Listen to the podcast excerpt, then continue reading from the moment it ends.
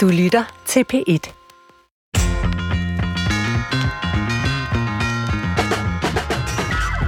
Arbejdslivet er en kilde til både stress og succes, magtesløshed og mening. For nogen er arbejdet selve livet, og for andre noget, der skal overstås. Uanset hvad er arbejdet en del af menneskelivet, men passer det moderne arbejdsmarked egentlig til os mennesker? Giver det overhovedet mening at gå på arbejde? Og vil livet være bedre, hvis vi kunne få robotter til at lave det hele for os? Her i efteråret tager vi fat på arbejdet som et særligt tema i Brinkmanns Brix. Vi kommer selvfølgelig også til at belyse andre emner, men vi vil have særligt fokus på arbejdet, og vi lægger ud med at undersøge selve meningen med det moderne arbejdsliv. Velkommen til. Det ret lækker, Christoffer Heide Højer. Hvad svarer du, når du sidder til et middagsselskab, og folk spørger, hvad du laver? Det er jo næsten det, man altid bliver spurgt om i sådan en sammenhæng. Jeg siger helt kort. Til retlægger for Danmarks bedste radiovært. Ej, det er ikke rigtigt. Hvad siger du? Tilrettelægger, nej, øh, radiovært for Danmarks bedste tilrettelægger. Ej, sikke en nu er vi i gang. Ja, Ja. det er rigtig godt, det her. øhm, Jeg siger også lidt mere forsker, tror jeg. Nå, du tilføjer. Psykolog, ja. Okay. Men, men jeg tror, min arbejdsidentitet er meget knyttet til, øh, til arbejdet som forsker. Ja. Ja. Du er jo en uni- universitetsmand. Ja. Øhm, er det en del af dig, Svend Brinkmann, i din identitet, at du er forsker? Er arbejdet en del af dig? Ja, det tror jeg nok, det er. Altså, når jeg tænker om mig selv og hvad jeg bedriver, jamen så er jeg jo selvfølgelig øh, gift med min kone og far til mine børn, og øh, en, der godt kan lide at køre rundt på min cykel, men det, at jeg er forsker og har det arbejde, fylder rigtig meget. Hvorfor? Jamen, jeg tror, det fylder meget for de fleste. Øh, Hvorfor i for det dig, moderne liv. Svend? Jamen, hvorfor for mig? Jamen, det er nok, fordi jeg er som de fleste. Altså, jeg tror ikke, jeg er noget særligt på den måde. Jeg tror bare, at vi har det med at ja, både blive identificeret med vores arbejde, og selv identificere os med vores arbejde i en vis udstrækning. Og det er jo ikke, fordi det er dårligt, men en gang imellem kan det måske også tage lidt overhånd. Altså, hvis man ligesom går i et med det arbejde, man har, så kan man også nogle gange risikere at blive måske lidt endimensionel. Måske også komme i krise, hvis man mister sit job. Hvis nu universitetet skal skære ned og afskedige mig, så, øh, jamen, så, så er jeg måske ikke det mere. Så er du jo radiovært. Ja, så er jeg radiovært. Kan jeg falde tilbage på det? Men hvad, ud fra øhm, din psykologstol, Ja. hvorfor er arbejdslivet så interessant? Jamen, det er i virkeligheden det her meget grundlæggende antropologiske. Altså det grundlæggende, hvad vil det sige at være menneske? Det er jo det, antropologien egentlig handler om. Det er også, også psykologien. Men, men det antropologiske spørgsmål, hvem er vi som væsener, som art? Og der er vi jo på mange måder defineret som en art, der arbejder. Og vi deler arbejdet. Vi laver ikke det samme. Øh, det gør myrerne heller ikke. De har forskellige øh, øh, roller. Men, men, men vi har en meget kompleks arbejdsdeling, der på mange måder definerer os som mennesker. Øh, og, og på den måde er det jo i hvert fald i et spor det aller vigtigste, man kan sige om os som mennesker. Og på en anden måde, så er det også noget, der, som jeg nævnte i indledningen, er en kilde til stress og frustration, og som mange egentlig gerne vil slippe for. Så der er en masse modsætninger øh, og paradoxer i det, som jeg synes er, er spændende. Især i de her år, hvor man sige, måden, vi arbejder på, udvikler sig rigtig meget og rigtig hurtigt. Øhm, jeg har talt med en hel del forskere fra alle mulige grene op til de her arbejdslivsprogrammer, og der bliver mening og meningstaget nævnt Mm. af alle. Ja. Er det så simpelt, at hvis man har mening i sit arbejdsliv, så giver, altså, ja, så giver det mening, så gider man det godt, så kan man øh, blive ved med det længe, og hvis man har, oplever meningstab, så begynder de negative konsekvenser også at flyde ud over det. Ja, altså, om det er så simpelt, ved jeg ikke. Altså, Freud sagde jo øh, angiveligt, det er vist nok lidt svært at finde det sted i hans skrifter, men det her med lieben und arbeiten, ikke? altså at elske og arbejde, det er ligesom det mennesket skal. Og hvis det fungerer i begge arenaer, så oplever man mening, og øh, så kan man blomstre som menneske. Og hvis der er en af de her arenaer, der kører, og den anden ikke kører så godt, jamen så kan det også lige gå. Men hvis de begge to øh, er, er, er noget hø, ikke? Så, så er det skidt, så, så har man mistet mening. Og Freud, øh, nu er det ikke, fordi det skal være en fejring af Freud her i dag, men øh, sagde jo også, at mennesket er et væsen, der kan blive syg, øh, hvis det mangler mening. Så hvis vi gør det på arbejdet, jamen så kan vi altså, få det rigtig dårligt. Så er spørgsmålet jo selvfølgelig, hvad er det så, der giver mening på arbejdet? Og der tror jeg faktisk, vi er ganske forskellige som mennesker. Vi vil alle sammen gerne have det til at give mening, men for nogen er meningen øh, måske selve bare det at kunne altså, bytte ens arbejdstid ud med en lønindkomst. Ja. Øh, og det er meningsfuldt nok. at man rent instrumentelt har brug for et arbejde, så man kan leve det liv, man gerne vil, men derudover er det måske ikke så vigtigt præcis, hvad man laver. For andre er det måske fællesskabet, det kollegiale, det at være sammen med nogen om noget. Og for er der andre, jamen så er det måske meget specifikt det indhold, man laver. Altså det er lige præcis det her. Øh, jeg vil være forsker, eller jeg vil være kunstner, eller jeg vil være lærer, eller hvad det nu kan være. Ikke? Altså at, at det er mere sådan det, det substantielle ved arbejdet, der giver mening. Jeg tænker nogle gange, Svend, mm. det er lidt ligegyldigt. Altså det, vi laver her. Sådan lidt radio. Giver det mening for dig at sidde her og lave radio uge efter uge? der, er, der er nogen, der lytter, ja, men ellers, altså... Er det ikke det, man kalder et ledende spørgsmål? Ja. Altså, det er jo ikke, at jeg kan svare nej på. nej, men hvorfor giver det mening, for eksempel? Altså, synes du, alt det, du laver, skal give mening? Nej, det synes jeg ikke. Øh, der er masser af... Jeg tror, at vi har brug for at lave noget, der er meningsløst. Så kan man selvfølgelig sige, at det er så meningsfuldt på et højere plan at lave noget engang, mm. hvem der er meningsløst. Men nu taler jeg ikke om, at vi laver radio sammen, Kristoffer, fordi det, det håber jeg er meningsfuldt på sådan en helt dagligdags måde. Altså, hvis det kan få folk til at altså, give nogle nye erkendelser, få dem til at tænke sig om, øh, øh, ligesom befordre en offentlig samtale, eksempelvis om arbejdslivet og meningen med det, jamen så er det vel i sig selv meningsfuldt. Eller det er som om, der er en eller anden øh, underliggende øh, dagsorden i dit spørgsmål, Kristoffer. Hvad handler det om? Slet ikke. Jeg håber bare, du gør, ja. gør dig umage den næste time, så lytterne ja. virkelig kan finde en mening i det her program. Det skal jeg nok.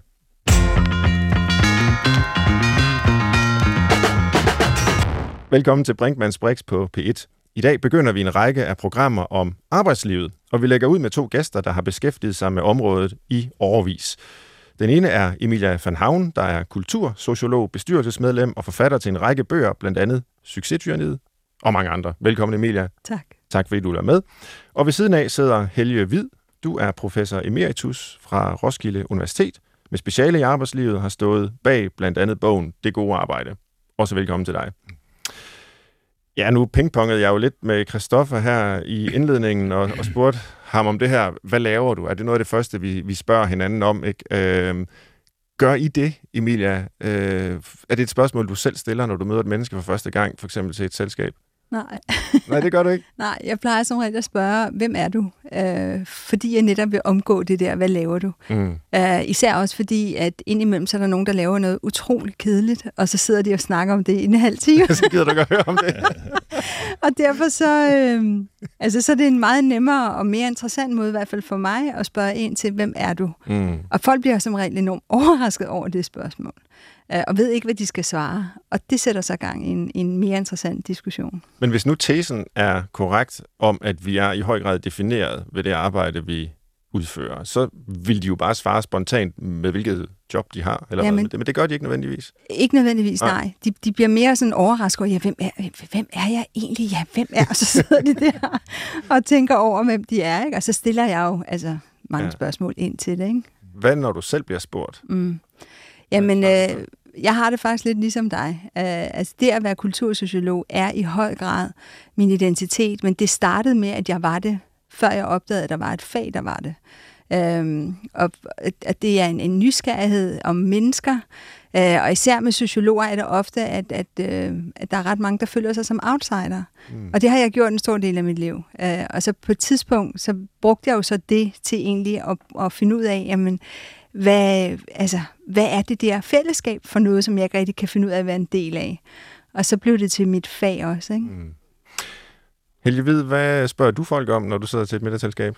Jamen, jeg har det lidt svært tit, fordi jeg har sådan lyst til at spørge, hvad de laver. Men, ja. øh, men jeg vil helst undgå det, fordi det er jo ikke det, der skal definere folk øh, alene.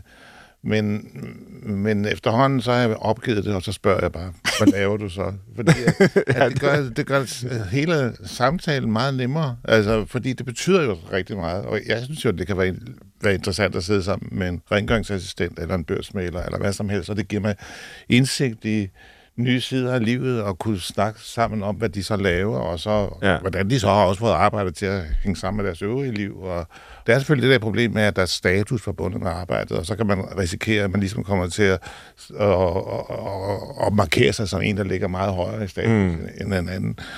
Jeg vil tænke Men på, hvis- når folk så finder ud af, at du er arbejdslivsforsker, er det så ligesom, når, når jeg sidder og taler med folk, og de finder ud af, at jeg er psykolog, så bliver det sådan lidt, åh, oh, så, Altså, kan du, kan så kan du bare helt fuldstændig analysere mig sådan noget. Ja. ja, nu sidder vi bare lige og får rejcocktail, altså ok, ikke?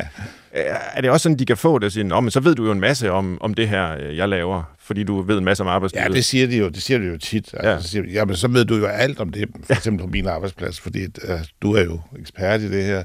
Men jeg synes sjældent, at det får folk til at lukke munden. Altså, Mm. næsten tværtimod. Altså, så, så spørger man ind, og så har jeg jo sjældent sådan nogle særlige øh, eksakte løsninger på, hvad de lige præcis skal gøre ved deres problemer. Men det giver en, en anledning til, at man får noget indholdsmæssigt fornuftigt at snakke om. Mm. Hvorfor er arbejdet så vigtigt for os, at det er noget af det første, vi nævner, Helge? Jamen, det er jo fordi, at arbejdet...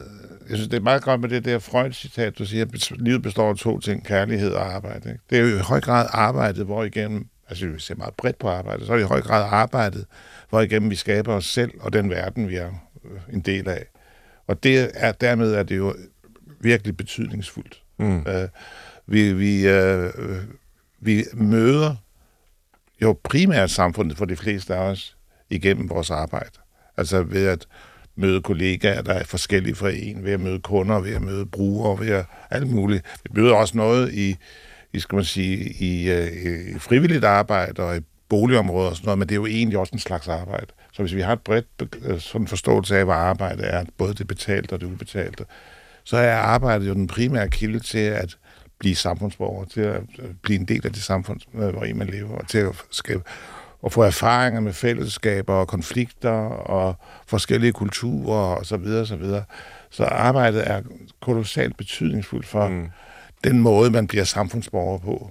Ja. Øh, Når du fortæller om det på den måde, så øh, får jeg det lidt ambivalent med det.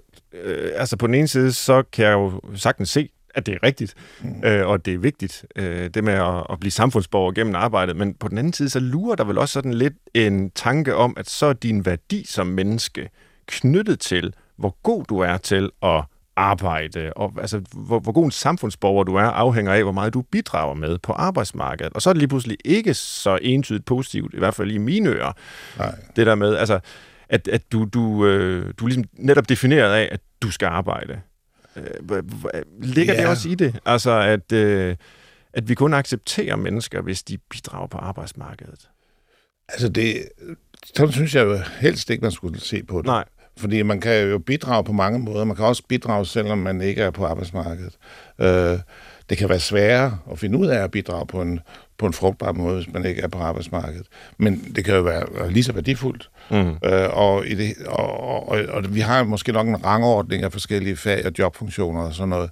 Men det må man jo prøve at komme ud over. Altså rengøringsassistenten har jo en lige så vigtig funktion i det samfund som professoren eller direktøren. Mm. Så, så, så det at, at, øh, at øh, forstå menneskelivet gennem den aktiv, aktivitet, vi laver, synes jeg er en frugtbar, ikke til at forstå hele menneskelivet, men til at forstå mange vigtige aspekter af mm. menneskelivet.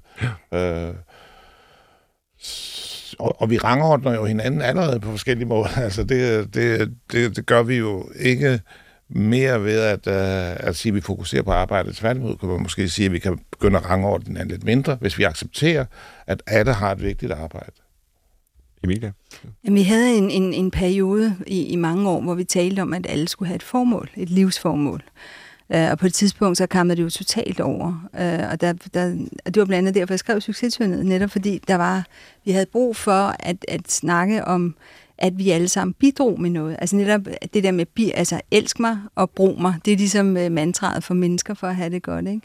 Øhm, og det der med bidraget kan blandt andet også handle om frivilligt arbejde. Og man kan jo se på forskningen, der viser, at folk, der laver frivilligt arbejde, de er lykkeligere simpelthen. Altså de har det bedre. Til gengæld arbejdsløse er jo ofte nogle af dem, der er allermest stresset. Hvilket jo virker som en umiddelbar indre øh, modsætning, men ikke er det, fordi man jo netop er uden for fællesskabet, hvor man bidrager til noget og dermed har en eksistentiel berettigelse. Så der ligger jo mange forskellige aspekter af det her med at, være der, at have og være sit arbejde, ikke? som måske i første omgang faktisk også handler om, hvordan man opfatter sit eget bidrag ind i fællesskabet. Netop også i forbindelse med det, som du var inde på, Helge, omkring status og så videre. Ikke? Altså, jeg synes for eksempel, at vi har for få gadefejre.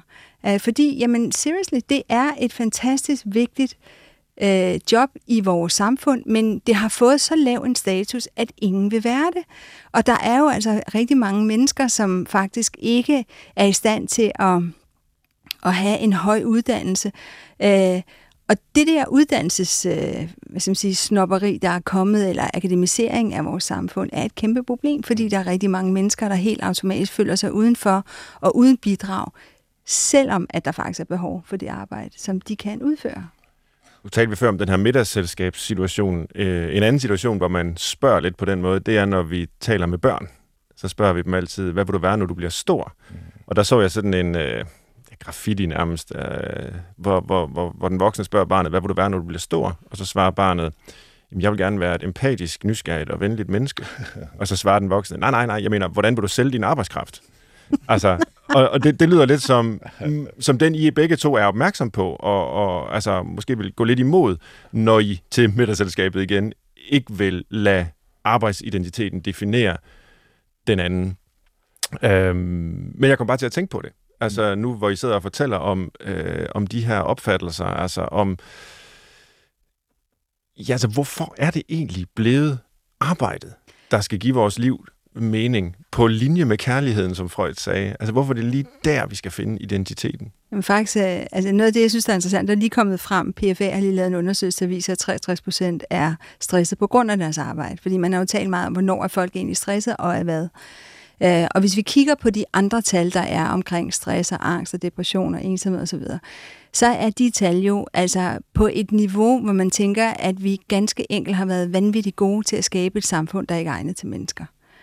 Øh, det er det altså simpelthen ikke. Når over halvdelen lider af stress, mm. øh, og øh, hvad hedder det, angst og depression og ensomhed og selvskadende adfærd, især blandt unge, det er en tredjedel af de unge, der udøver selvskadende adfærd, så har vi jo skabt et, et samfund, som ikke er egnet til, at vi kan være de der empatiske, øh, lyttende, hvad det nu var, ja. gode mennesker. Ikke? Øh, fordi at øh, lige pludselig er vi blevet til produktionsenheder frem for mennesker. Mm. Og vi taler, jo, altså, vi taler jo om mennesker som arbejdskraft som noget, der kan optimeres, effektiviseres, maksimeres osv. Man bare tænker, hallo, altså vi går på arbejde både for at skabe noget, for at være sammen med andre, men først og fremmest for at være virksomme. Altså, vi har jo brug for at skabe noget i fællesskab. Vi har jo ikke brug for at skabe en bundlinje på milliarder til mennesker, der går i graven som enormt rige, men, men som bare har en masse penge stående. Altså det, det virker jo fuldstændig skævt, den måde, som vi kigger på arbejde på, og hvordan vi er blevet til, til maskiner frem for mm. mennesker. Ikke? Vi kommer lige om lidt til at vende det her med øh, problemerne i arbejdslivet, når det bliver meningsløst og dårligt og stressende osv., men måske bare lige for undtagelsesvis også at slå den positive tone an. Helge, du har jo beskæftiget dig med altså det gode arbejde, øh, det gode arbejdsliv. Kan du, øh, kan du beskrive det for os? Eller er det så forskelligt, at man ikke kan sige så meget almindeligt om det? jeg mener godt, man kan sige ja. noget almindeligt om det. man skal have indflydelse på det, man laver. Mm. Altså, man skal ikke bare være en, en, en tandhjul i en maskine, som andre øh, dirigerer. Man skal have indflydelse på det, man laver, sammen med sine kollegaer, sammen med de ledere, og sammen med de brugere og kunder og sådan noget, man nu er øh, omgås. Så det, det er en meget vigtig faktor. Så skal man også have mening i den forstand, at man har en opfattelse af, at man laver noget, som er værdifuldt for andre. Altså, at man kan se en mening, der knytter sig til, til, til nogle omgivelser. Øh, så, så, skal vi, øh, så skal der være et fællesskab, som er, har tillidsfuldt og som øh, har en betydelig grad af tryghed. Altså tillid og retfærdighed i arbejdet er, er, er også en vigtig faktor. Og så er der jo selvfølgelig en hel masse negative faktorer derudover, som kan spille ind på arbejdet, for eksempel uforudsigelighed. Og, og, øh, men uforudsigelighed er ikke noget, der i sig selv skaber Øh, altså hvis vi eliminerer uforudsigelighed, får man ikke nødvendigvis et godt arbejde. Nej. Men, men der er nogle negative faktorer, man får væk. Og sådan kan der også andre negative faktorer. Man skal også have en retfærdig løn, øh, for ellers så er det også en negativ faktor. Men en god løn gør ikke arbejdet godt. Øh, jeg vil sige det der med, med, med, med fællesskaber, tillidsbaserede fællesskaber, mm-hmm.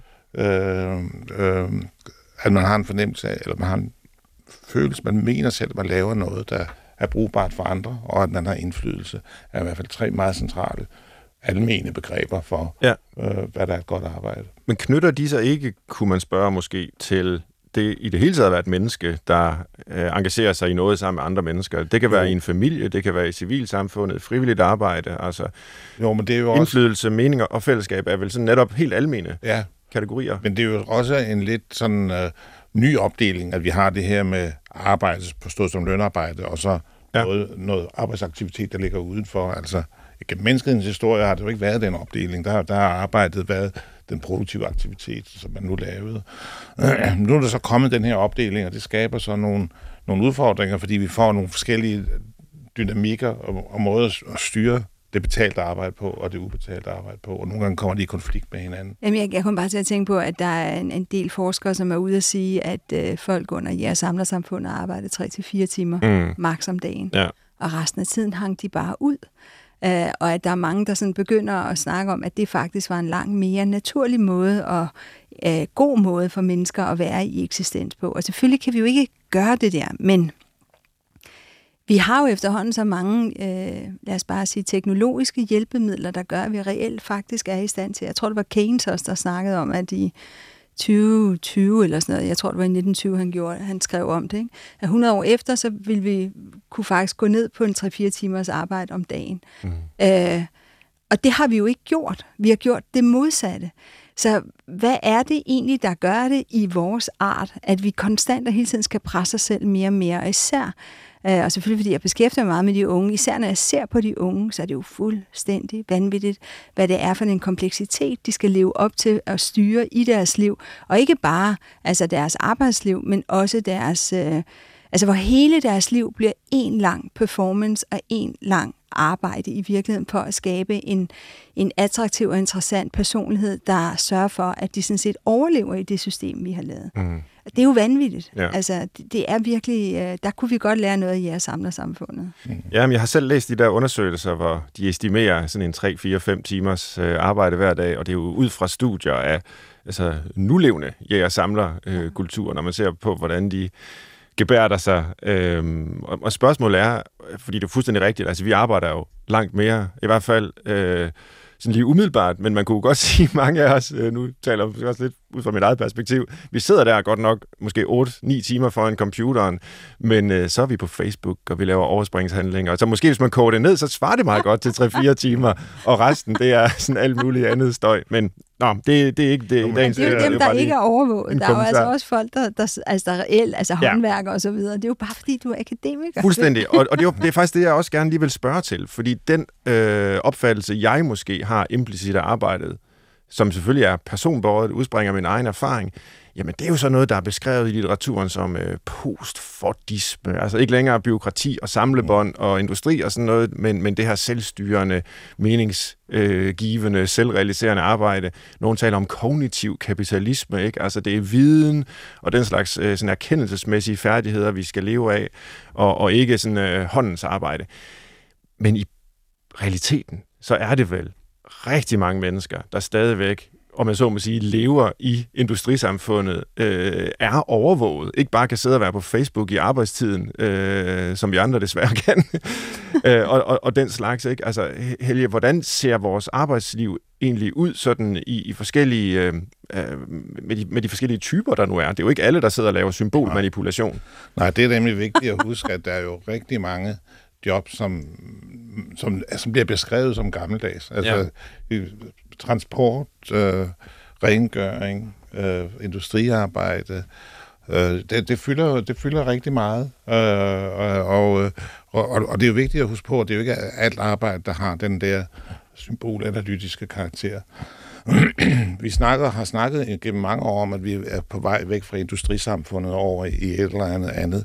Men spørgsmålet er, om det egentlig overhovedet er en rigtig beskrivelse. Om det ikke nærmere industrisamfundet, der er på vej over i symbolanalytiker øh, øh, øh, jobbene, fordi som, som Emilie også siger, ikke, at, at der er en tilbøjelighed til, at der bliver mere og mere kontrol, mere og mere styring af, af alt arbejde også det, der foregår på universiteter og alle mulige andre steder. Målinger, optællinger, ja. KPI'er, ja, og hvad det altså KPI'er og standarder for, hvad ja. der skal ydes, og målinger på, om standarden overholdes, samtidig med, at det bliver individualiseret, sådan så du skal, det ligger jo i KPI'er, altså at det key man skal performance måle, indicator, skal vi lige ja, indskyde, ja. ja Som burde stå for konstant presset individer. Ja, de sådan ja, rigtig ja. mange føler sig. Så, så altså, vi er på mange måder på vej væk fra det, som jeg vil sige er det gode arbejde, altså det, som, øh, som karakteriserer med indflydelse og meninger og, og tillidsfulde fællesskaber. Mm.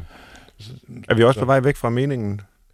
Altså, øh, er, ja, det... er der en, en indre modsætning der mellem det at tælle, måle, veje, evaluere, og så opleve meningsfuldhed? Ikke en absolut modsætning, men hvis man bliver udsat for nogle, øh, nogle øh, målinger, som man ikke kan se nogen mening i, og som ikke giver en mulighed for at tilpasse sin måde at arbejde på, så det sådan passer bedre til, øh, til situationen, så, så, så, så, så er det en, en vej væk fra det gode arbejde. Altså for eksempel, når man i bankerne tidligere havde, var bankrådgiver og havde øh, kunder, som man kendte lidt til, og som man havde en relation til, og så diskuterer man, hvilke øh, lånetype, der vil være passende. Så har man nu nogle standarder for, hvad, hvordan, hvad man skal tale med kunderne om, hvilke kampagner man skal køre, hvad, hvad, der, og man kan ikke, den enkelte bankrådgiver skal hele tiden sende låneansøgning op i systemet, hvor den bliver godkendt osv., og så bliver man samtidig målt individuelt på, hvor mange, øh, hvor mange låneaftaler man laver. Mm. Altså, så, så tager man jo meget af meningen ud øh, ja. af arbejdet. Det er jo ikke alt måling, der selvfølgelig øh, er, skal være menings øh, ødelæggende, men, men, øh, men meget af det, der foregår nu, er meningsødelæggende. Og det interessante er, at man også er begyndt at måle på trivsel. Altså, og det er jo basalt set mm. noget, man ikke kan, altså, man ikke kan måle på. Man, man, øh, hvor man så igen øh, på en eller anden måde instrumentaliserer en følelse, som jo så altså, pludselig skal sættes i system. Øh, for netop at kunne måle, jamen, har vi det egentlig godt? Ikke? Og mange af de der KPI'er, de er ofte kun, altså i hvert fald oftest, øh, knyttet til resultater, altså bundlige resultater og effektivitet, men ikke på det, der faktisk betyder noget, nemlig mening og relationer. Ikke? Mm. Og jeg synes, der er øh, også et begreb, som vi... Øh, som vi måske burde snakke lidt mere om, som netop øh, knytter sig til det med fællesskabet, og det er øh, kollegakærlighed. Altså vi taler faktisk meget lidt om, hvor meget vi holder af vores kolleger, og hvor mange mennesker, der i virkeligheden kommer på arbejde, mm. fordi de har gode kolleger, og som de på mange måder er tættere på end deres ægtefæller og deres venner, fordi de ser dem hver dag, de udfører nogle opgaver hver dag, de løser noget, de fejrer ting og så videre. Men vi taler ikke om det begreb. Altså vi taler, det findes faktisk ikke, tror jeg, det der begreb, og det burde vi i virkeligheden nok gøre, fordi folk... Øh, Folk er enormt afhængige af det. Ja, jo, man fester med kollegerne, man spiller måske firmafodbold med kollegerne, der er udflugter, al, personale gode og alt muligt at det sjove i livet er jo efterhånden også blevet lagt ind i, i arbejdslivet. Ikke? Øh, måske især i en tid her, hvor der er mangel på arbejdskraft, og virksomhederne gerne vil tiltrække folk og fastholde dem med, med sådan nogle ting der. Ikke? Altså, ja. der, der bliver der måske lidt for meget liben for nogen smag i, i arbejdet. Øh, Men den slags kan jo også uh, bruges i forhold til at konstruere, altså at, at organisationen vil gerne konstruere en mening, som folk skal tilslutte ja. sig. Ikke? Altså, mm. Så det, det, der, det, det, det bløde, der kan ligge i at understøtte øh, arbejdskærlighed, kan også bruges strategisk til at blive til et styringsinstrument. Ja, ja, hvor det bliver nærmest sekterisk, ikke? Altså, ja. hvor du kommer ind i en organisation. Men det er faktisk, det er ikke sådan, jeg mener det. Jeg ja. mener bare, det er helt almindeligt, at de fleste mennesker går på arbejde, fordi ja. de faktisk synes, det er pishyggeligt. Det er også stadigvæk, tror jeg, det almindeligste sted at finde sin partner. Det, er øh, det kan godt være, det er i konkurrence med, med Tinder og de andre der, men, øh, men det har det i hvert fald været. Ja. Ja. Ja. Vi skal i uh, mange kommende programmer her i Brinkmanns Brix omkring ledelse, stress, arbejdsløse, iværksætteri, øh, velfærdsstatsarbejdet og sikkert meget andet. Alt det, vi står midt i her. Men øh, jeg vil også gerne prøve at kigge lidt fremad. Hvordan bliver arbejdsmarkedet om nogle år? Hvad er der på spil af tendenser? Øhm, hjemmearbejde er nok en ting. Endnu mere af det, øh, som jeg vil gætte på. Men hvad tror I, der vil ske med vores måde at arbejde på i årene fremover? Emilia, hvad, Altså, jeg lagde i hvert fald mærke til en, en, en ting, som jeg synes var meget interessant. Øh, Der er flere undersøgelser, der viser, at øh, altså, hybridarbejde er, er kommet selvfølgelig øh, for at blive. Øh, Det mest almindelige er, at, at, øh, at det er tre dage, folk gerne vil være på arbejde, og to dage derhjemme. Og så er der mange, der tror, at bare fordi det er noget med digitalisering, jamen, øh, så er det de unge, der gerne vil det der, også for at være ubundet osv. Men det er fuldstændig det modsatte. Ja. De unge vil gerne ind på et kontor eller på en arbejdsplads og møde sine kolleger. Især er der mange af dem, der er bekymrede for, at hvis ikke de er der fysisk, så bliver de overset i øh, opgaverne. Altså de bliver ikke valgt til i at lave opgaver. De savner deres kolleger osv. Og det er jo ikke så mærkeligt, fordi de som regel er et sted, hvor de ikke selv har skabt familie endnu. Øhm, og er lidt imellem den familie, de har forladt, og den familie, de skal til at skabe, og derfor så er kollegerne faktisk rigtig vigtige for dem. Så det er der i hvert fald et shout-out til folk, der tror, at bare fordi de har unge ansat, så handler det om at lave så meget hybridarbejde som overhovedet muligt. Det er simpelthen fuldstændig modsat. De har brug for det der fællesskab, som vi snakkede om før. Mm. Så det er, ja, med henblik på de unge, at der nok er nogle øh, ting at være opmærksom på der, også for fremtidens ledere. Øh, Helge, hvad tror du, øh, der vil ske? Ja, altså for det første, så, vil der, så skal vi jo huske på stadigvæk, at der vil være rigtig meget arbejde, der nogenlunde bliver ved med at være, som det altid har været. Altså, Ja. ja. Man har sådan en smøjle til at overvurdere forandringer, ikke? Og, Jo. og det er også vigtigt at huske, at der, der er meget, der, der bliver konstant. Ja, Men derudover, så er det jo ingen tvivl om, at, at, at altså grænseløshed, hybridarbejde, det, det, vil, det, vil, det vil vokse i omfang. Det, coronakrisen har jo i høj grad bidraget til det. Så, så, så, så det vil vi se, og det bliver en udfordring, som du vel også siger, Emilia, for fællesskaber. Fordi hvis man møder ind altid på forskellig tid, og fællesskaberne alene bliver skabt gennem skærmen, ja, så bliver de altså ikke lige så, lige så øh, nærværende, som hvis man er til stede rent fysisk.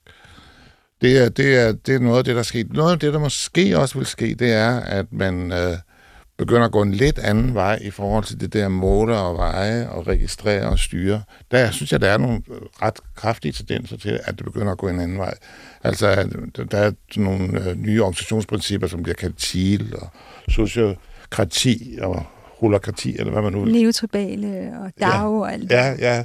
Og de, øh, de, øh, de bevægelser kommer ind nu og sådan med, med rimelig stor styrke, og det bliver sikkert meget, meget svært at få den implementeret, og man laver sikkert også forsøg med det, som, som bliver mislykket, men, men alligevel, der ligger i hvert fald en mulighed i tiden for at gå, gå en lidt anden vej, hvad det angår. Og hvorfor eksperimenterer man med den slags nu? Er det øh, ikke fordi, der er en modsætning mellem det, øh, måske tværtimod, men er det først og fremmest, fordi folk mangler mening, og, og synes, det her det er ja, meningsløst, at jeg skal sidde og registrere alt muligt, og måle det, og tælle sekunder, hvis jeg er socioassistent, eller et eller andet, hvor længe jeg må være inde, og alt muligt opgaver, jeg ikke må gøre. Er det på grund af meningstabet, eller er det fordi, at vi kan gøre os endnu mere produktive og effektive ved at organisere os anderledes? Fordi så, så hvis det er det andet, jamen så risikerer det vel også at blive en form for instrument for performance-optimering. Jo, og, og det, det er det jo, og det bliver lanceret i høj grad som, som, som noget, der er mere produktivt, Ja. end, uh, end det at måle og veje, og på den måde er det instrumentelt. Men, men derfor kan det jo godt måske udnyttes til at Mm. gøre arbejdet mere humant, fordi det skal jo også skaber nogle erfaringer blandt lønmodtagere om, at man kan styre i fællesskab. Det er værdi at, at, at, at engagere sig i et arbejde på en selvstændig måde. Og, og, og på den måde vil det, for, efter min opfattelse i hvert fald, have potentiale til også at, at ændre øh, arbejdets øh, mening og orientering. Er der nogle af de her store problemer med øh, arbejdsrelateret stress, det var du inde på før, Emilia, som kan blive løst? Jamen, øh, altså der er faktisk to ting, som jeg synes er interessant at komme ind forbi. Det er hele det der omkring freelancing, Ja. som er den hurtigst voksende arbejdsform overhovedet i EU siden år 2000, og også sandsynligvis i USA.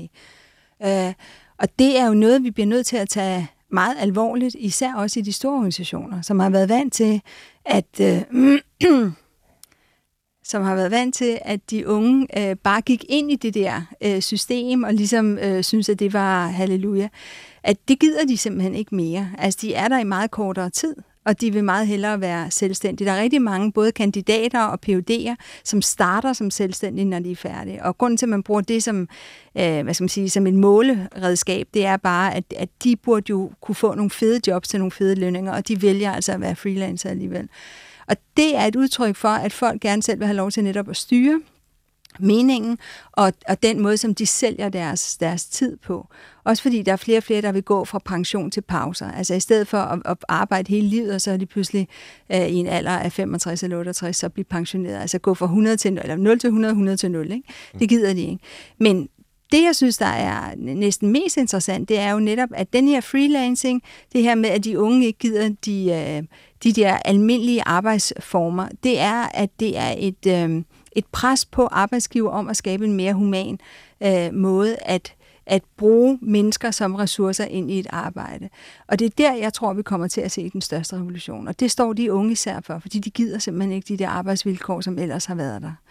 Men er det, kan det ikke også være et spørgsmål om, at de gør en dyd ud af nødvendigheden? Fordi nogen taler jo også om prekariatet. Altså ja. folk, der faktisk ikke kan få en fast ansættelse, men må, altså en løst ansat, projektansat, øh, må, må, må hoppe fra det ene til det andet. Også øh, et akademisk prekariat. Altså mange af de her PUD'er, der bliver udklikket, kan jo ikke komme ind på universiteterne, for der er bare ikke stillinger. Øh, og, og, og så gør de noget andet, og det kan også være spændende, og, og nogen ønsker selvfølgelig også den freelance-tilværelse, men kan det ikke også for nogen være, fordi der ikke er andre muligheder? Jo, altså man ser det meget i USA. Det var det, som Nomadland jo faktisk handlede om. Ja, ikke? Altså, ja den her film, hvor, ja. hvor, hvor de rejser rundt, kan man sige, fra ja. sted til sted. Og, Arbejder meget hos Amazon og så. Ja, netop. Til en altså, meget lav løn, og så bor de i sådan en, en bil. Altså, ja, ja, altså hvor, hvor de netop er daglejere ja. i, i, i en gammeldags forstand. Ikke? Øhm, og det sker mere i de lande, som ikke har et velfærdssystem som vores. I Danmark er det ikke så udbredt. Altså, der er der mange af de unge, der vælger det. Der er også en del PUD'er, der vælger det, fordi mm. de ikke gider at være ejet af nogen, der skal bestemme, hvad det er, de skal bruge deres tid på, hvordan de skal bruge den, og hvor meget, og med hvem osv. Øh, men selvfølgelig vil der altid være nogen, Øh, og det, der er interessant, det er, at, at øh, det vi ser i hvert fald, det er, at det oftest er de, altså de allerdygtigste, som faktisk vælger at være mere freelancer, end dem, der ikke er så dygtige. Fordi de ved, de kan altid få et arbejde, og det de gør, det er, at de går rundt og interesserer sig for mange forskellige ting, kommer ind i forskellige sammenhænge, altså forskellige virksomheder, der hyrer dem, og på den måde er de hele tiden up-to-date med noget af det nyeste. Og det er også noget af det, der gør det interessant at faktisk at have freelancer. Så hvis man som, som leder øh, skal kigge lidt på fremtiden, så er det i hvert fald at kunne lave en organisationsform, der inkluderer freelancer på en naturlig måde. Mm. Og på den måde også øh, laver en organisationsform, der faktisk er mere interessant for unge, som, altså vi taler jo meget om fastholdelse, der jeg bliver spurgt om det hele tiden, hvordan skal vi fastholde vores unge, og siger, for det første skal du stoppe med at sige fastholdelse, måske i stedet for at arbejde med tilknytning. Fordi, hvem fanden vil være fastholdt? Ikke? Altså, ja. det er der jo ikke nogen, der vil, og slet ikke de unge. Men at tilknytte, det er, altså selvom det er et ordhæk, ikke, så er det alligevel en, en, en, øhm, en helt anden hvad skal man sige, forståelse for, hvordan man skal have en relation. Ja. Hvad var det ellers ske? Jeg kommer til at tænke på, øh, jeg læste en undersøgelse om, hvor mange timer om dagen de fleste af os bruger på e-mail. Øh, der var godt nok amerikansk, øh, men det er i omegnen af fem timer om dagen. Øhm, jeg plejer at sige til mine børn, det er ligegyldigt, hvilken uddannelse I tager, fordi I kommer lige bare til at sidde og svare på mails det meste af tiden. Altså, og så bare spørgsmålet, hvor, hvor høj en løn I vil have for at gøre det. Ja. Men, øh, men, men det er det, vi alle sammen gør. Ja. Altså, bortset fra dem, der har et rigtigt arbejde, og, og, og sidder ved kassen, eller gør rent, eller bygger huse, eller noget, ikke? Men nu, ja, også der sidder og laver symbolmanipulation, som sagt. øhm, vil, kan det bare blive ved? Altså, jeg tænker nogle gange, vi har fået de her teknologiske muligheder, Øh, det ligger måske også lidt i, mm. i din uh, tilgang, Helge, før med, med registrering og måling og så videre, ikke? Altså en form for industrisamfund, der er gået ind i, uh, i den moderne tid. Altså, kan, kan det blive ved? Eller kommer der på en på et tidspunkt en, en erkendelse af, at jamen, alt det her teknologi og det digitale og robotter og automatisering og Ja, jeg tror... Det, det, det, det, det, er, ikke, det, er, ikke, det er ikke der, vi finder meningen, altså. Altså, det er jo, e-mailen har jo i høj grad overtaget den direkte kommunikation. Altså, man, man, øh, jeg kan huske, altså, i starten, så, så snakker man med sine kollegaer sådan på gangen, og så når e-mailen kom, så sendte man en e-mail, og så gik man over til dem og sagde, nu har jeg altså sendt en e-mail til dig. Ja. Men det gør vi heller ikke mere. Nu, nu sender vi bare e-mailen, og så, og, og, og så bliver kommunikationen bliver jo tit meget, meget mere vanskelig end den direkte møde. Altså så sender man frem og tilbage, og så bliver man fornærmet, fordi man ikke har formuleret sig høfligt nok, og så videre, og så videre. Ja. Så, så, så jeg, jeg kunne forestille mig, at man vil vende mere tilbage til den direkte menneskelige kommunikation.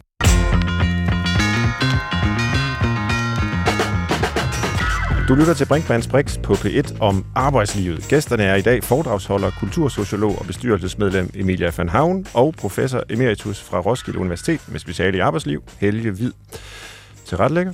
Christoffer Heide Højer, hvilket arbejdsliv drømmer du egentlig om? Synes du, du har det øh, optimale her som tilrettelægger for mig? det synes jeg jo. Nu laver vi medarbejderudviklingssamtalen. Ja. Hvor ser du dig selv om tre år? Nej, men jeg vil gerne svare på, at jeg synes jo, at øhm, det kan være lidt for roligt, at vi bygger vores identitet på arbejdet. Hvis det kan vejen, for så skal jeg også finde meningen i det.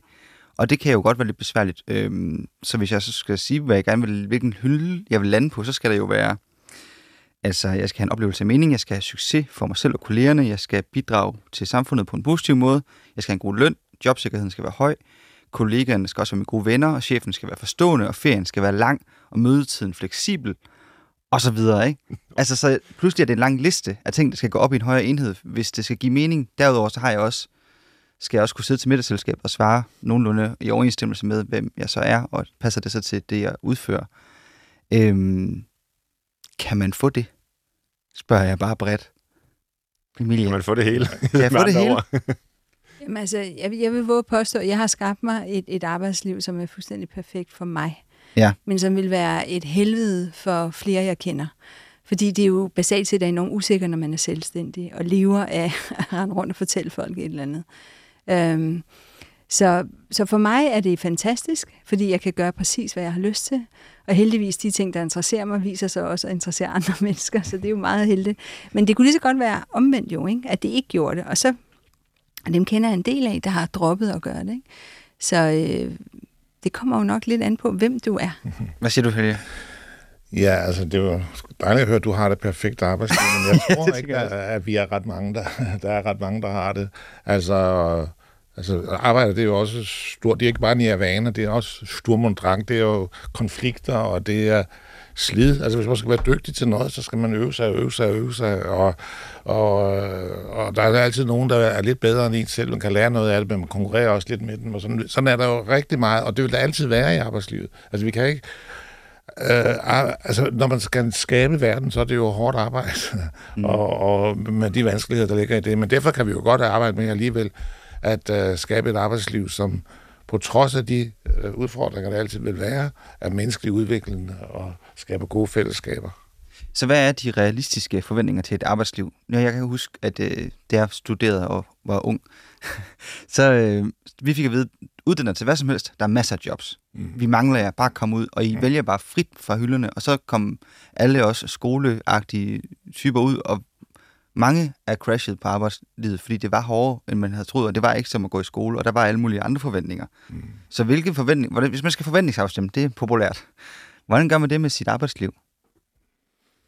Jeg tror måske, at vi som samfund skal forstå, at, at, at de yngre, de bliver altså i gennemsnit 110-120 år gamle. Så det der med at have et arbejdsliv, som vi har set det tidligere, det bliver vi simpelthen nødt til at, at, omdefinere i forhold til, at uh, man ikke arbejder fra en eller anden tidlig alder, til man bliver pensioneret. Um, så alene det gør det jo anderledes, at skulle være på arbejde. At du ikke kun har den der vertikale karriere, hvor det bare går opad hele tiden, for at du er en succes, men at der også kommer rigtig meget horisontal karriere. Mm. Men når jeg nu så er fået at vide hele mit liv, jeg er ønsket, og så kommer jeg ud på arbejdsmarkedet, så er jeg måske ikke så ønsket alligevel. Jeg skal måske knokle rigtig meget. Jeg skal måske også indordne mig rigtig meget. Ja. Øhm, Jeg tror, at man måske indarbejder for store forventninger hos mange unge mennesker. Fordi man spørger, hvad vil du gerne være i en meget, meget tidlig alder? Og så vil man gerne være balletdanser, eller musiker, eller et eller andet, brandmand, eller noget. Og så, så viser det sig bare, at det kan man ikke blive. Altså, man skulle måske i højere grad spørge, fortæl de unge, hvad du kan du blive, i stedet for, hvad vil du gerne være? så, det er et godt sted at starte. Ja. Hvad siger du til dine børn, Svend? Jamen, øh, jeg siger ikke det samme hver dag. Altså, nogle dage, der øh, siger jeg, at de skal gøre gavn. De skal tage en uddannelse, som de både kan leve af, og som på den måde er vigtig i forhold til noget øh, i, i vores samfund. Sådan meget sådan pligt og øh, ja, orienteret mod, mod, mod det. Og så er der andre dage, hvor jeg siger, ligesom der står i avisen, ikke? eller øh, hvis man læser et blad, så står der, at du skal bare gøre det, hvad du har lyst til. Okay. Øhm, Jeg troede ikke, du kunne komme over dine. jo, men, ja, altså, hvad hedder han, Troels Kløvedal, det er sådan et berømt citat fra den døde sømand, hvor han sagde til sine børn, som det jo vidste, der går meget godt for dem, at øh, de skulle bare gøre, hvad de har lyst til, fordi man kan altid leve af havregrød. Så de skal ikke gå efter pengene og prestige og status og alt det der, men øh, efter hvad de brænder for. Men jeg siger faktisk begge dele. Altså, så det kommer an på, hvilken dag børnene de fanger mig på. Og øh, så lyder det som om, at jeg er sådan en øh, vindbøjtel, der blæser øh, den ene og den anden vej, efter, alt efter hvordan vejret er. Mm. Men, men jeg tror faktisk, det er vigtigt at ligesom markere, at begge sider er i vores liv. Altså, der er, bare, der er både noget, der ligesom skal komme indefra og være løsbåret, og så er der også nogle, måske sådan lidt mere håndfaste realiteter, at man også skal kunne forsørge sig selv og øh, have noget at leve af. Øh, og måske også bidrage øh, på en måde, der ikke altid er lystfyldt, men, men fordi man måske også skylder andre mennesker noget. Oh, det var sådan en helt uh, moralprædiken lige pludselig. Men, uh... må, må jeg sige en lille ting, Svend? Endelig. Jeg tænker, at, uh, at noget af det, som jeg i hvert fald oplever hos mange unge, det er, at de er enormt bange for at vælge forkert, fordi ja. det er som om, de kun har ét afgørende valg i deres liv. Og det var lidt det, jeg prøvede at sige med, at vi kommer mm. altså til at leve, leve i rigtig lang tid.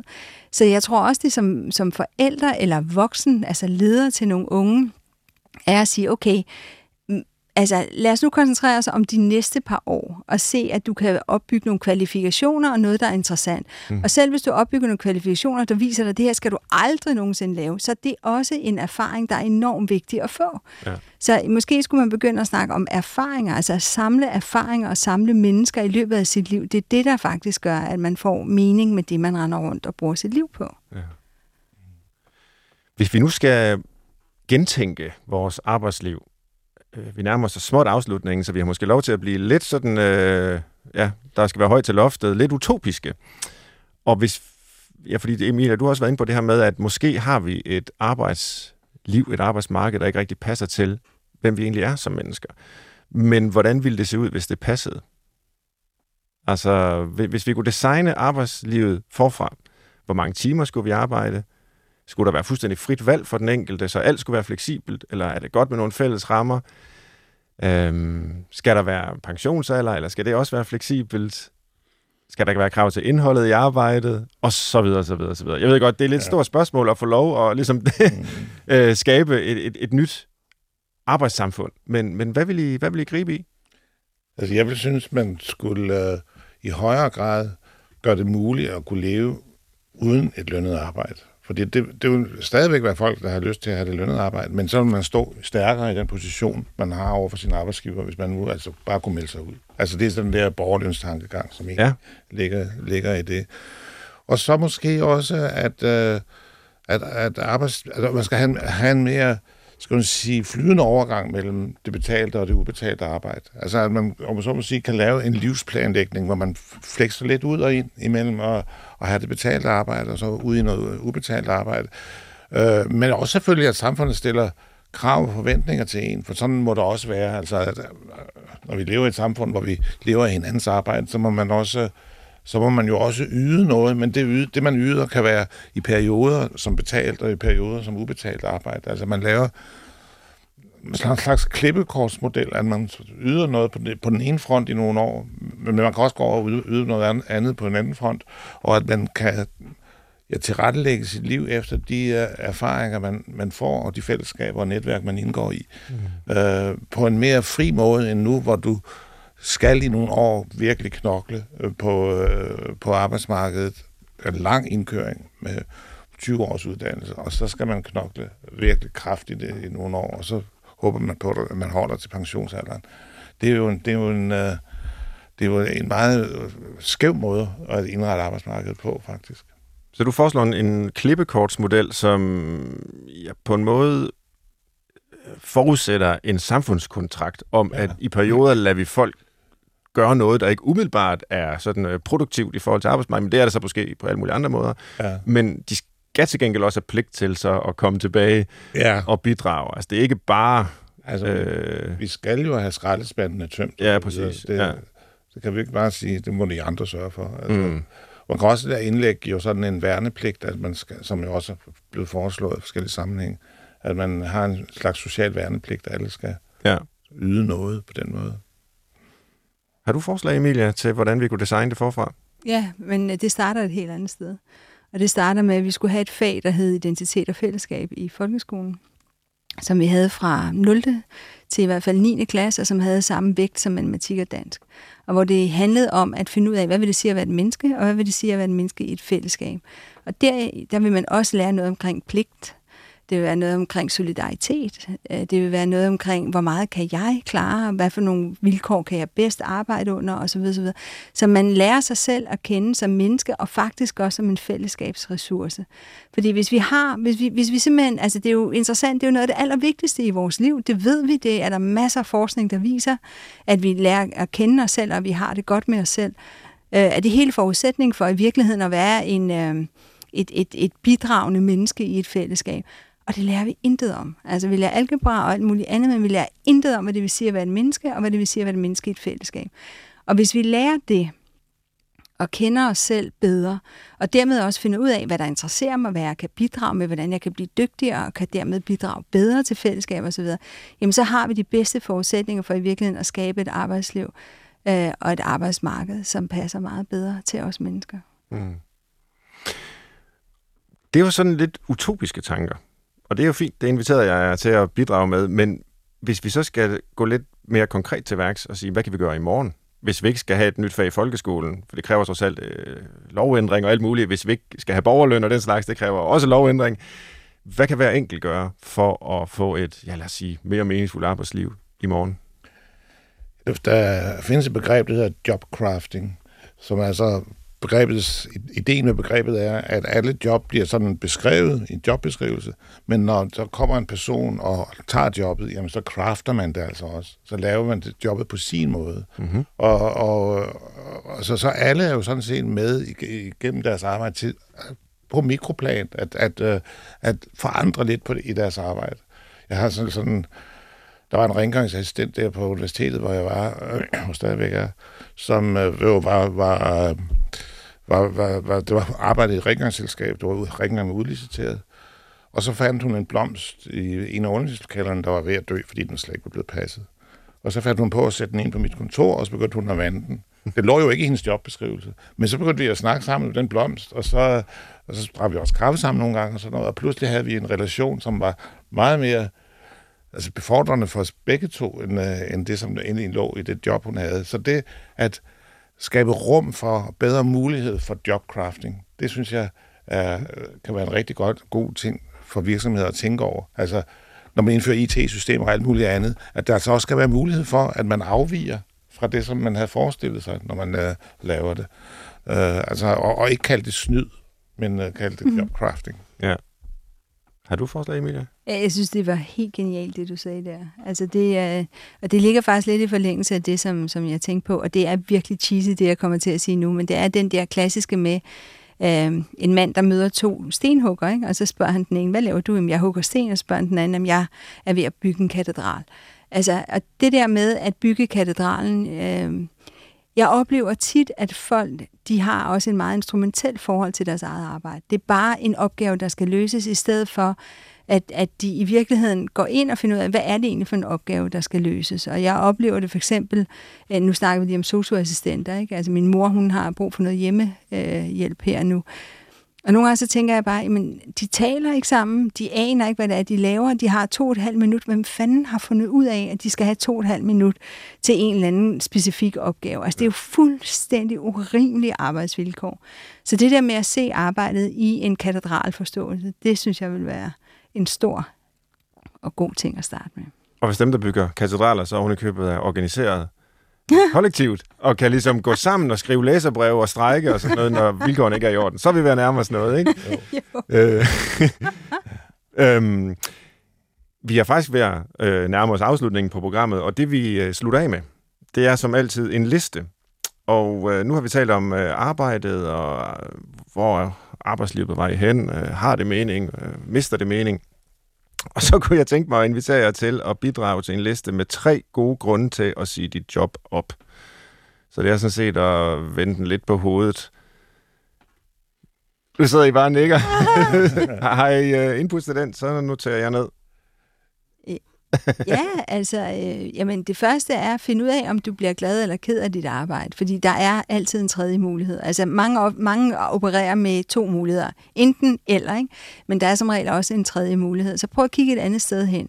Og der er jo virkelig... En tredje mulighed, altså Jamen mere det der med, sådan, at enten så skal jeg blive, eller så skal jeg finde en helt andet arbejde, for eksempel. Eller så skal jeg sige op, eller et eller andet. Eller så skal ja. jeg finde en anden uddannelse, eller et eller andet. Og man bare tænker, måske kunne det være, at du skulle arbejde med dit arbejde.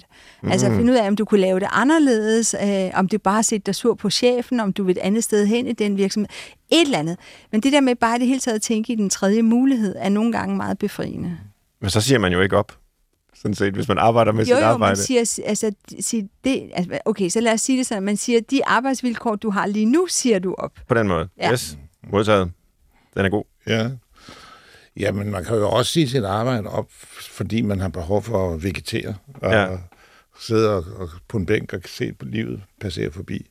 Altså, det, det er jo også... Øh, det synes jeg jo også er legitimt. Jeg tror, man får et lidt kedeligt liv, hvis man altid sad på den bænk. Men, øh, men i perioder at have mulighed for at, at vegetere, det, det, det, det synes jeg jo også er en vigtig del. Ja.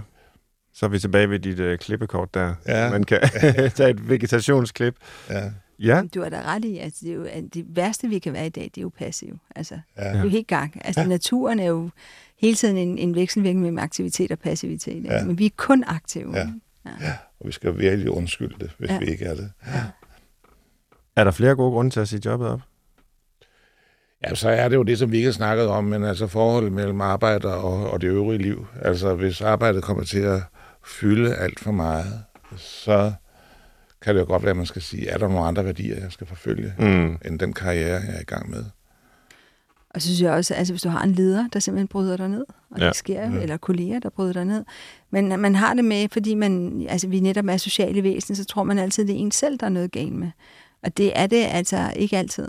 Øh, faktisk ret sjældent. Mm. De der dumme ledere, de, øh, de er jo ikke kun dumme over for en selv. Nej. Øh, og, og man kan sige lige præcis, i de år, vi er i nu, der øh, er det jo ikke kun en lille elites privilegium at kunne sige jobbet op og finde det andet der er faktisk rigtig mange ledige job, så det er en reel mulighed, at man kan gøre det og, og få et andet job. Mm. Øhm, men der kan være andre vil sige, historiske perioder, mm. hvor, hvor, hvor det måske i langt højere grad gælder om at holde fast i det job, der er, fordi der er ikke andre. Men det ville jo selvfølgelig være bedre, hvis man kunne forandre sit job. Mm. Og så var det også det, du sagde, end at sige det op. Altså, hvis man siger det op, så overlader man jo bare det job, det dårlige arbejde til en anden. Men hvis man kunne forandre jobbet, så ville det være mere frugtbart. Også give en erfaring, der var positiv måske. Du har lyttet til Brinkmanns Brix på P1, og øh, det var vores første program i vores efterårstema om arbejdslivet. Kom meget gerne med bud på andre emner til Brinkmanns Brix, snabelag.dr.dk, altså andre emner inden for emnekredsen arbejdslivet. Vi vil gerne høre om arbejdsdilemmaer, øh, og som vi vil tage med til nogle af historiens filosofer, som har spekuleret over, hvad vil det sige at arbejde som menneske, og de kan sikkert give nogle interessante og spændende svar. Tak til gæsterne i dag, kultursociolog og bestyrelsesmedlem Emilia van Havn. Tak fordi du kom. Og tak til professor Emeritus fra Roskilde Universitet med speciale i arbejdsliv Helge Tak for det. Til retlægger, Christoffer Heide Højer og jeg, Svend Brinkmann, er tilbage om en uge. Vi høres ved.